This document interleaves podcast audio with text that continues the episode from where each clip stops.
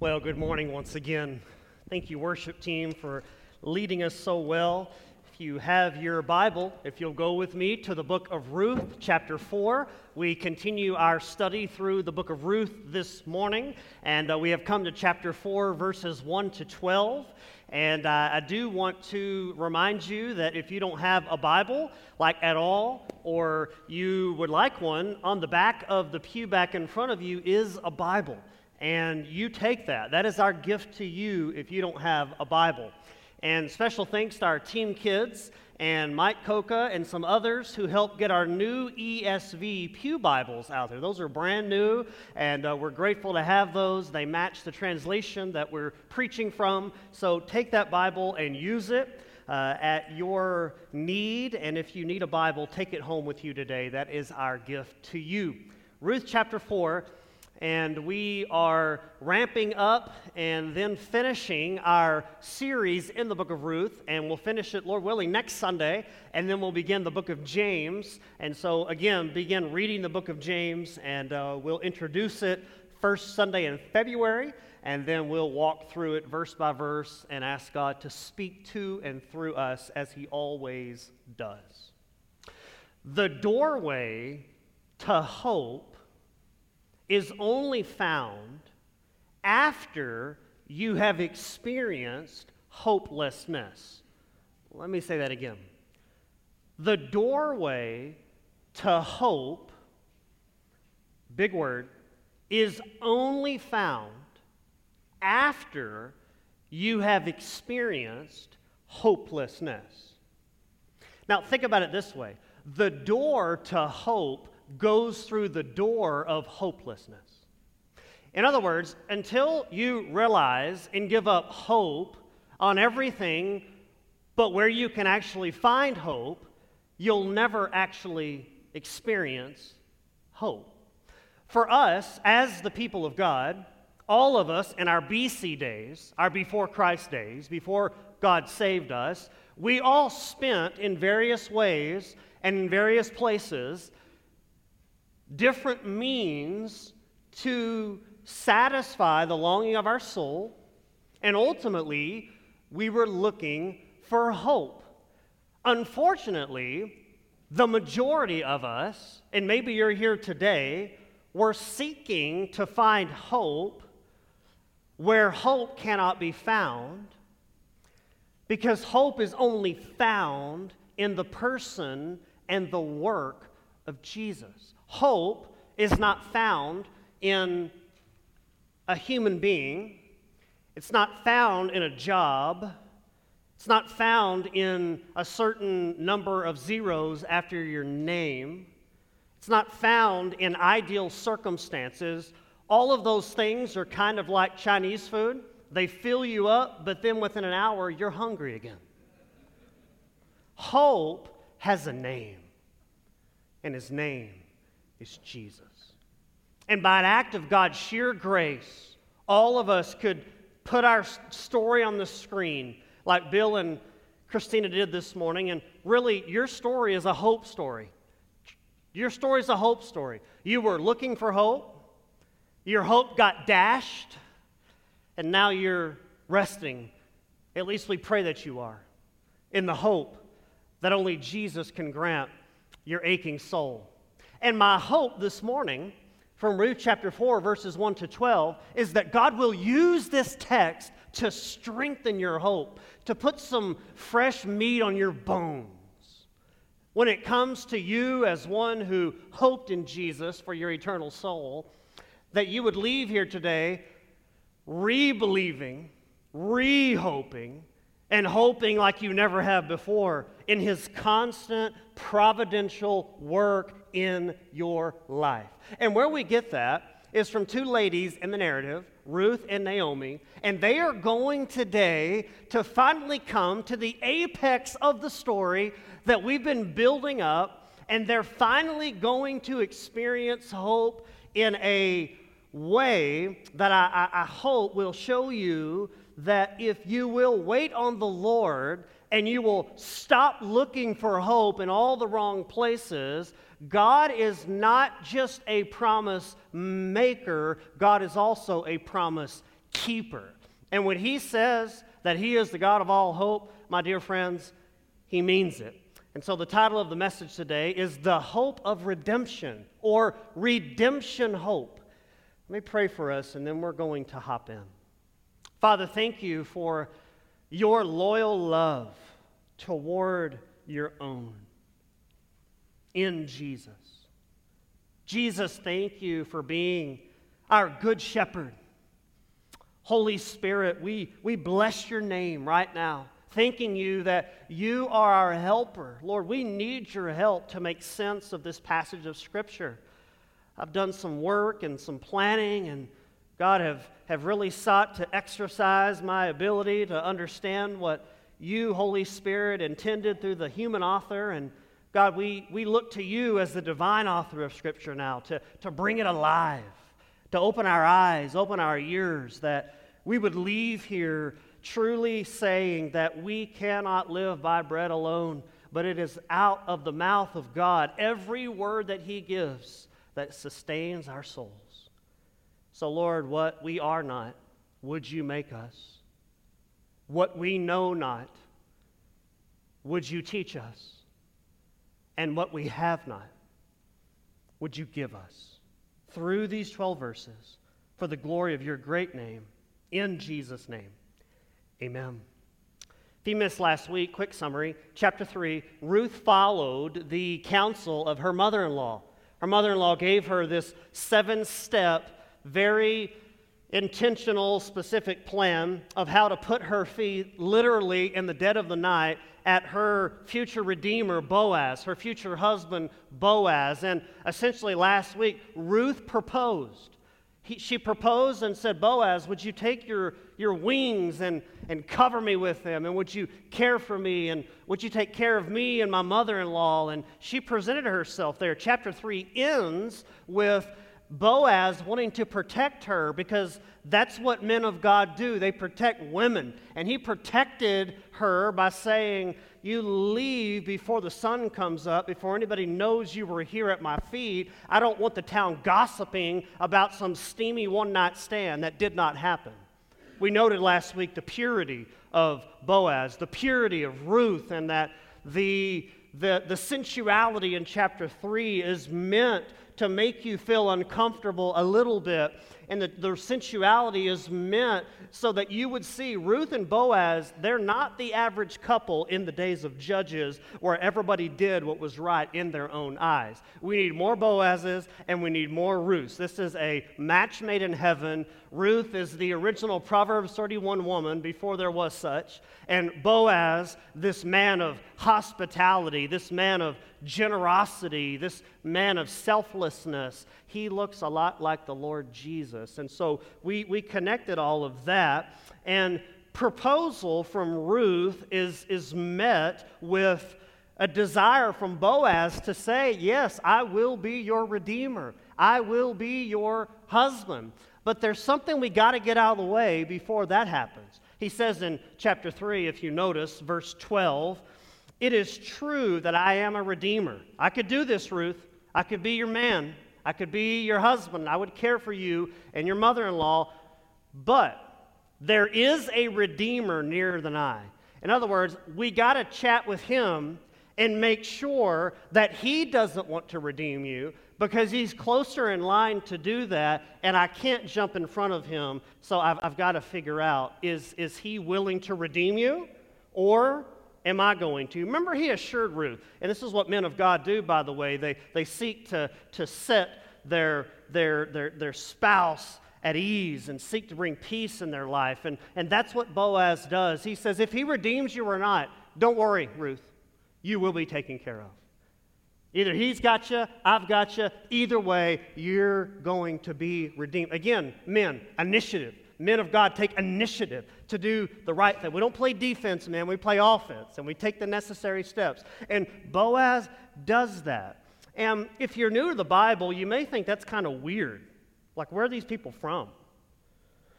Well, this is part of Israelite culture where a redeemer would care for a woman who had a husband and died and he would redeem her. He would take on her. He would buy the property that she lived on with her deceased husband. And then she, he would retain those funds and then distribute them back to the couple. And now that inheritance is now his property. And now he is carrying with the proceeds from that to make sure that everybody in his clan is cared for. So this is a, a big, massive responsibility. And this is a part of Israelite culture and the next in kin. And this is why you'll hear the term kinsman redeemer. Your kin was supposed to redeem you and care for you and make sure that you were taken care of. And so Boaz has got to clear this up. And again, this is what men of God do. Men of God have to go have hard conversations sometimes, and it's not always fun, it's not always easy, but it's what God has called us to do. And so this is what Boaz does he goes to court. He's got to go to court for this woman. He's got to go to court and get this legally settled before he can invite her to come into his redemption. So Boaz wakes up day after, day after. Remember, Boaz tells Ruth, go scatter before anybody knows. The very next day, he goes to court. And that's why the first point there is litigation. Litigation verses 1 to 6. Litigation. Now Boaz had gone up to the gate and sat down there. Now, in these days, the gates of the city were not just the front door of the city, the gate is where you did business. The gate is where you had court. The courtroom, what took place at the gate. Because the elders, who were the ones who would sign off on things, were essentially the case and the, the, the, the, the, jury and the court and the judge all in one. They signed off on legal proceedings in the life of that particular community. And so Boaz goes to the gate and he sets down because he is doing what he is supposed to do by legally going. Well, notice and behold, and in the Hebrew, it really says, What do you know? The Redeemer. That is, the exact guy that he needs to talk to. He just shows up. Notice, Boaz had spoken and he came by. So notice Boaz sits down, and then what do you know? Here comes the very Redeemer that was next in line to redeem Ruth, and all of a sudden, it just so happened, here they are. Now, think back over the story. Because one way to think about the providence of God is watch this now the hidden hand of God. The hidden hand of God. That is the providence of God. And think about the hidden hand of God throughout this narrative. Remember, it just so happened in chapter 2 that Ruth goes and gleans in Boaz's field, her future husband. It, it, just so happens that Boaz actually desires to take Ruth as his bride. It, it just so happens that a number of things. And it just so happens that Boaz sits down, and all of a sudden, God providentially gets this Redeemer to sit down right beside him. And notice, Boaz says, Turn aside, friend, sit down here. He turned and sighed, and he sat down. Now, the word friend here is an idiom that really should say Mr. So and so or random dude so this would say, hey, Mr. So and so, come, come sit down. The author knows his name, Boaz knows his name. The intention of the author here is to show that he is not a man worth even naming. There's, there's tension here built by the author that, that this guy, Mr. Nameless, Mr. Nobody, it, it's meant to give a negative impression of the guy. But notice Boaz, verse 2, notice what he does. And he took 10 men of the elders, told you, elders are there to transaction, business, legal, and said, Sit down here. So Boaz is sitting down, the Redeemer is sitting down, now the elders are sitting down. Now it's time to do business, time to go to court. So they all sat down. Three, then he said to the Redeemer, Naomi, who has come back from the country of Moab, is selling the parcel of land that belonged to our relative Elimelech. Remember, Elimelech is, is Naomi's um, husband who died back in chapter 1. So, verse 4 I thought I would tell you of it and say, Buy it in the presence of those sitting here, and in the presence of the elders of my people. If you will redeem it, redeem it. But if you will not, tell me, that I may know, for there is no one besides you to redeem it. and I come after you. Now, that sounds like a deal that Mr. So and so cannot refuse. And what begs the question really is Boaz, what in the world are you doing? Boaz really just served this thing up on a silver platter. And he said, Naomi, you know, Naomi, she has a relative, Elimelech. There's a really, they have a really nice piece of property, and it is available to redeem. And I'm asking you, do you want the piece of land or not? Now, unless he's off his rocker or he doesn't have the money, this would be a no brainer. Absolutely. Anybody that at this time to have land was something. So, so to get more land, and notice he hasn't mentioned Ruth yet. He only mentions the mother in law, which means she's older, which means she cannot bear children, which makes it very, very exciting because in his mind, he's thinking, I can get the property as long as I care for this widow, Naomi, make sure she's taken care of and, and she has food and water and she's cared for. That's great. I can sit back, absorb. It seems like a pretty sweet deal that has just been laid out to the man. And you want to shake Boaz and you want to say, Boaz, what about chapter 3? What about Ruth? What, what are you trying to do here? So notice Mr. Random Dude says, I will redeem it. Now imagine if Ruth and Naomi, we don't know if they're near, but notice, think about if they're there watching all of this. They have to be thinking, what? I, I, I, I thought, I thought we had something. I thought we were going to do this. You remember Naomi, she, in chapter 1, her name was, means sweet. Chapter 1, she said, No, call me bitter. I think she probably is watching Boaz as a mother in law that has already been assured that her daughter in law is going to be taken care of, that she's about to change her name again to Livid. If he doesn't step up and do what he's supposed to do. But thankfully, Boaz, verse 5, he's not finished. He's just setting the stage. He's a wise man. Boaz said, The day you buy the field, from the hand of Naomi, you also acquire Ruth. Notice the Moabite,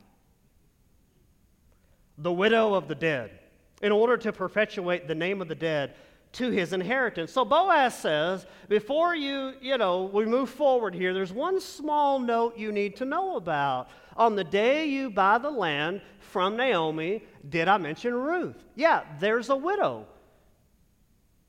She happens to be from Moab, sir. You know that country of where we lost 24,000 people because of, of their idolatry? You know that, that incestuous relationship that was born back in Genesis 19 that created the whole country of Moab? You also get her. Boaz is good because this really changed everything.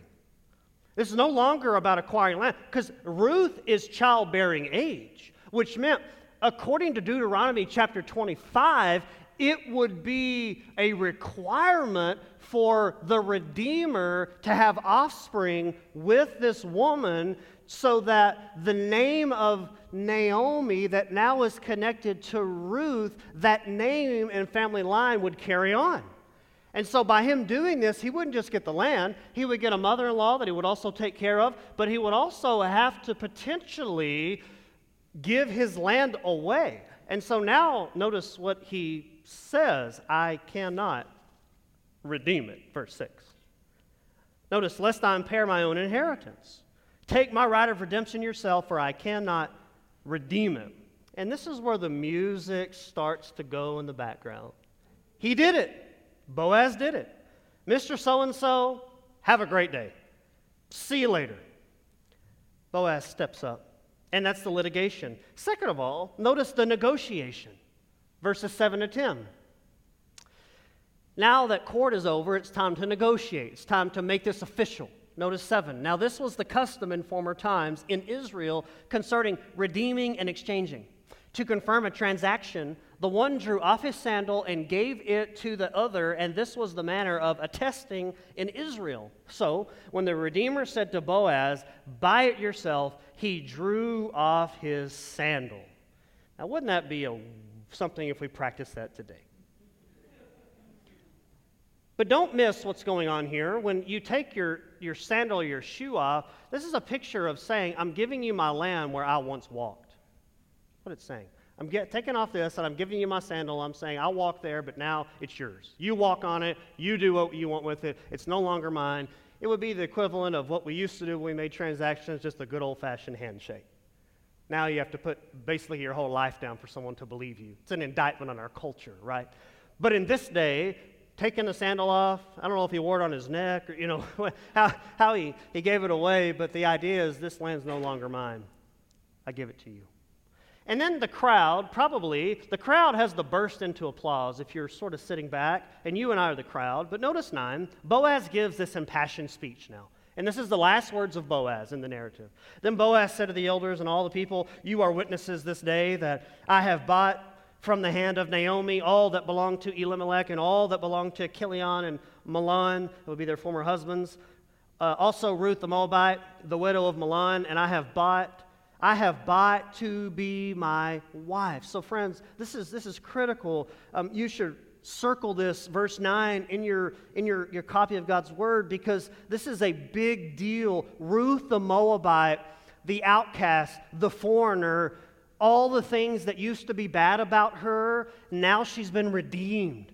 And now her past is gone, and she is now part of the people of God. And notice why to perpetuate the name of the dead in his inheritance, that the name of the dead may not be cut off from among his brothers and from the gate of his native place. You are witnesses this day. And so the problem, you remember back in Ruth 1, was the name's not going to be able to go on because all the males are dead. So what are we going to do? And now it's been fixed, dear friends because she has been redeemed. The name is going to be carried on. And the problem of chapter 1 has now been solved in chapter 4. So the litigation, the negotiation, now finally, notice the celebration.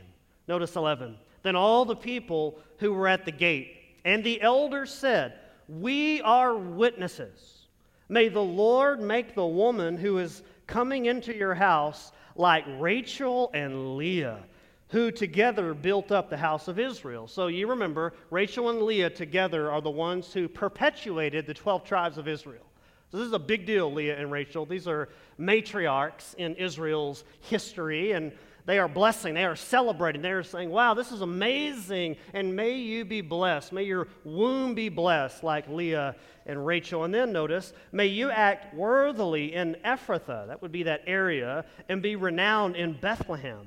And may your house be like the house of Perez, whom Tamar bore to Judah because of the offspring that the Lord will give you by this young woman. Now, I wish I had time to go into Genesis chapter 38 and really unpack this idea of Tamar. But I want to encourage you today, this Lord's Day, to reflect and go look up Genesis chapter 38 and I think when you read Genesis 38 and you see this whole Tamar incident, you'll see why these townspeople are like, may God bless you, like the whole Tamar and Perez thing. So, Genesis 38, that is your homework. Go read it, go feast on it, and, and, and learn. But for now, the point is this these witnesses are celebrating. These witnesses are celebrating. They're celebrating what is going on here? And so it is a, a celebrative time in the life. It would be like when, when the court and justice was served, so to speak, and everybody in the courtroom claps, and the judge says, All right, calm down, calm down, calm down. It was the exuberant celebration. Now, I tell you all of this to say, and write this down the act of redemption powerfully changes any story. The act of redemption powerfully changes any story. Remember this when you read the Bible. Every story in the Bible is meant to pick to, to illustrate the grand story of Scripture. The fact that God is building a people for himself. The fact that, that God is, is redeeming sinners. The fact that God is taking spiritually lost people and saving them and then building them into a people. That is the story of the Bible. And so every little story in the Bible, this is why you've got to be careful when you read stories in the Bible and you come up with all these weird interpretations and applications. One way to think about every story is how does this point to the overall story of the Bible? And if it doesn't, then it's probably a faulty understanding of this particular little story. So, this little narrative in Ruth and this little episode, chapter 4, verses 1 to 12, is highlighting the greater story in the scripture, namely the story of redemption. So, very briefly here, three ingredients of redemption there in your outline. Number one, redemption ransoms. Redemption ransoms. In other words, it pays a price I, you, we could never afford. Now, this is Boaz, right? He paid the price to redeem these ladies. And, and, this is exactly, friends, what Jesus did for us, did he not?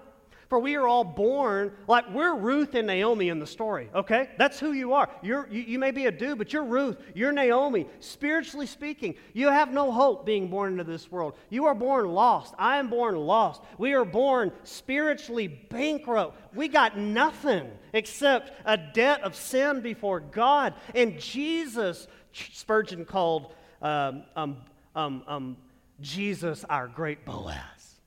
Just love that. Jesus is our great Boaz. Boaz takes the initiative to go get these ladies and do exactly what would need to be done to redeem them. Namely, all of us are born in bondage to sin. And I want you to notice chapter 7 of Romans that you can relate to this. Although I want to do, uh, or so, so I find it to be in the law that when I want to do right, evil lies close at hand. For I delight in the law of God, in my inner being. But I see in my members, my ears, my eyes, my hands, my mouth, I see in my members another law waging war against the law of my mind and making me captive to the law of sin that dwells in my members. He goes on Wretched man that I am, who will deliver me from this body of death? You see, as a redeemer, Jesus Christ steps into our story. He steps into our story and he pays the necessary price so that we could be the people of God. Now, notice the question is what is the price of redemption? What does it cost to be redeemed? Well, notice 1 Peter 1 18 and 19. The author says, Peter, knowing that you were ransomed, redeemed, ransomed, redeemed from the futile ways inherited from your forefathers, not with perishable things such as silver or gold, watch this, with the precious blood of Christ, like that of a lamb without blemish. So, in order for you and I to be redeemed, someone had to die. Blood had to be shed. And remember, Boaz takes initiative. And you know what? God took initiative, did he not? God came on a rescue mission in the person of Jesus, not to play defense, but to offensively saying, Put everything on me that they did wrong. Put everything on me. They sin, they blew it, put it on my account. I'll die. I'll take the punishment. Friends, Jesus, a life for a life. This is why Jesus in my place. So, redemption ransoms, it pays a price. The price of sin, Jesus paid for it. Second of all, redemption rescues. It's, that is, it solves a problem I could not fix. I could never fix it. Again, Naomi and Ruth have lost their husbands.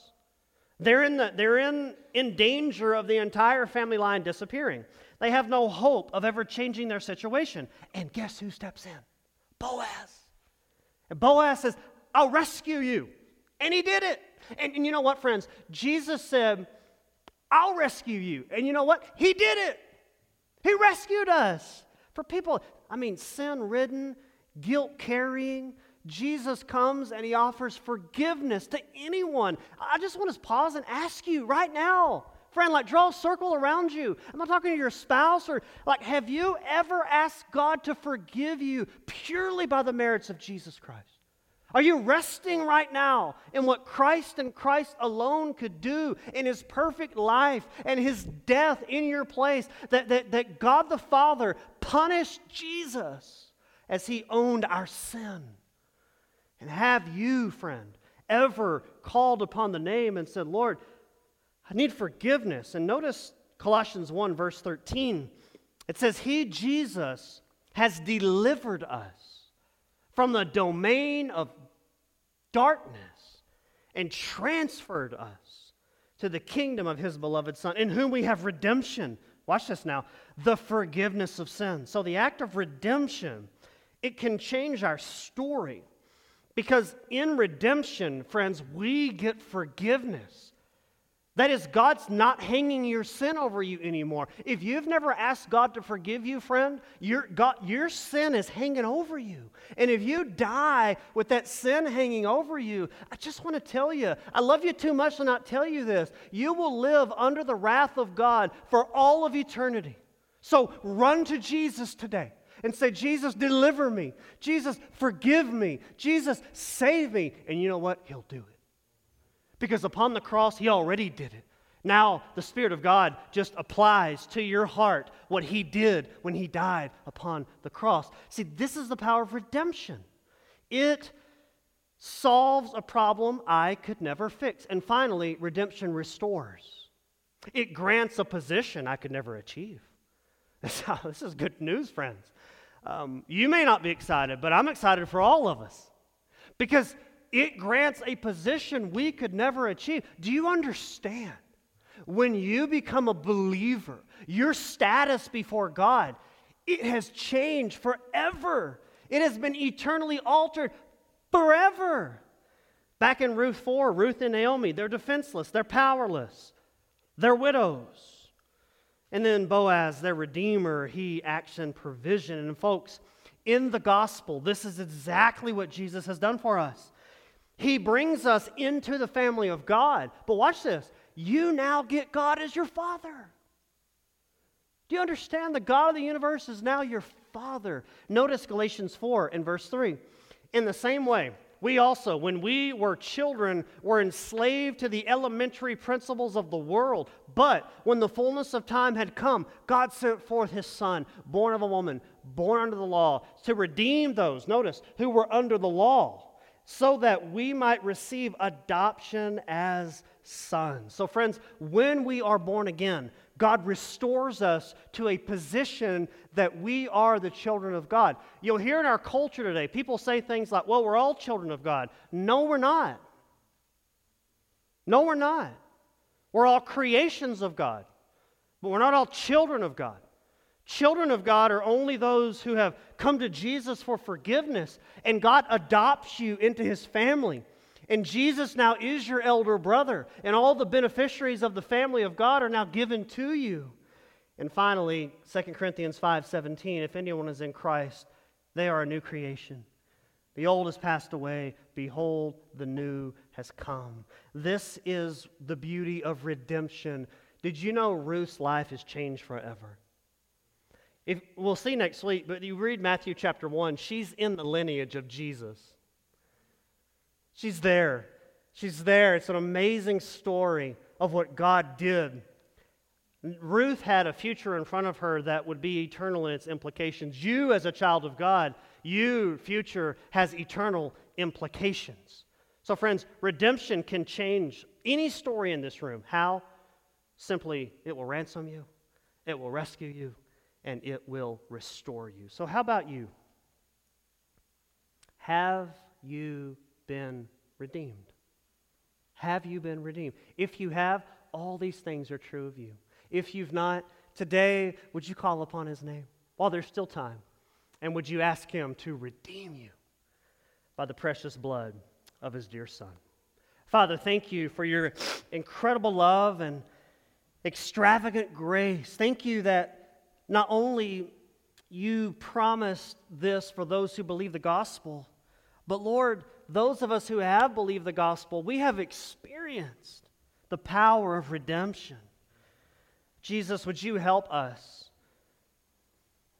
experience deeper reality of all that is ours in the gospel? Jesus, thank you for paying the price for our sin, for redeeming us, for living for us, for dying for us, that we are no longer slaves to sin. We've been rescued. And God, thank you that you continue to rescue us, Lord. Even this past week, I, I know myself, I've been tempted to not trust you, not believe you. And God, you rescued me in those moments. You reminded me in those moments that you've called me to please you. And not myself. So thank you that you didn't just rescue, but you are rescuing, that you are with us. We are in union with you. Lord, I pray for my precious brothers and sisters here that, God, you would reawaken in them, reestablish in them a hunger, a hunger to marvel and all that is theirs in Jesus. Holy Spirit, right now we ask that the way you did it for us, would you do it for someone else? But just save them, Lord. Lord, how could we say thank you enough for what you've done for us? Thank you that our, our, our, our status before you has been changed forever, that we used to be the enemies of God, and now we are your dear friends. Thank you that you desire to save anyone who would call upon your name. Thank you for ransoming, rescuing, restoring us. May we always stand in awe of what you've done. May we never get over our salvation. And those of us in this room or watching online, we may have gotten over it. Our salvation is crusty or it's not what it used to be, our gratefulness. Would you help us blow the dust off of it and marvel that you would save a sinner such as I? Oh Lord, help us, we pray by the strong name of Jesus and by the power of the precious Holy Spirit, Father, we pray. Amen.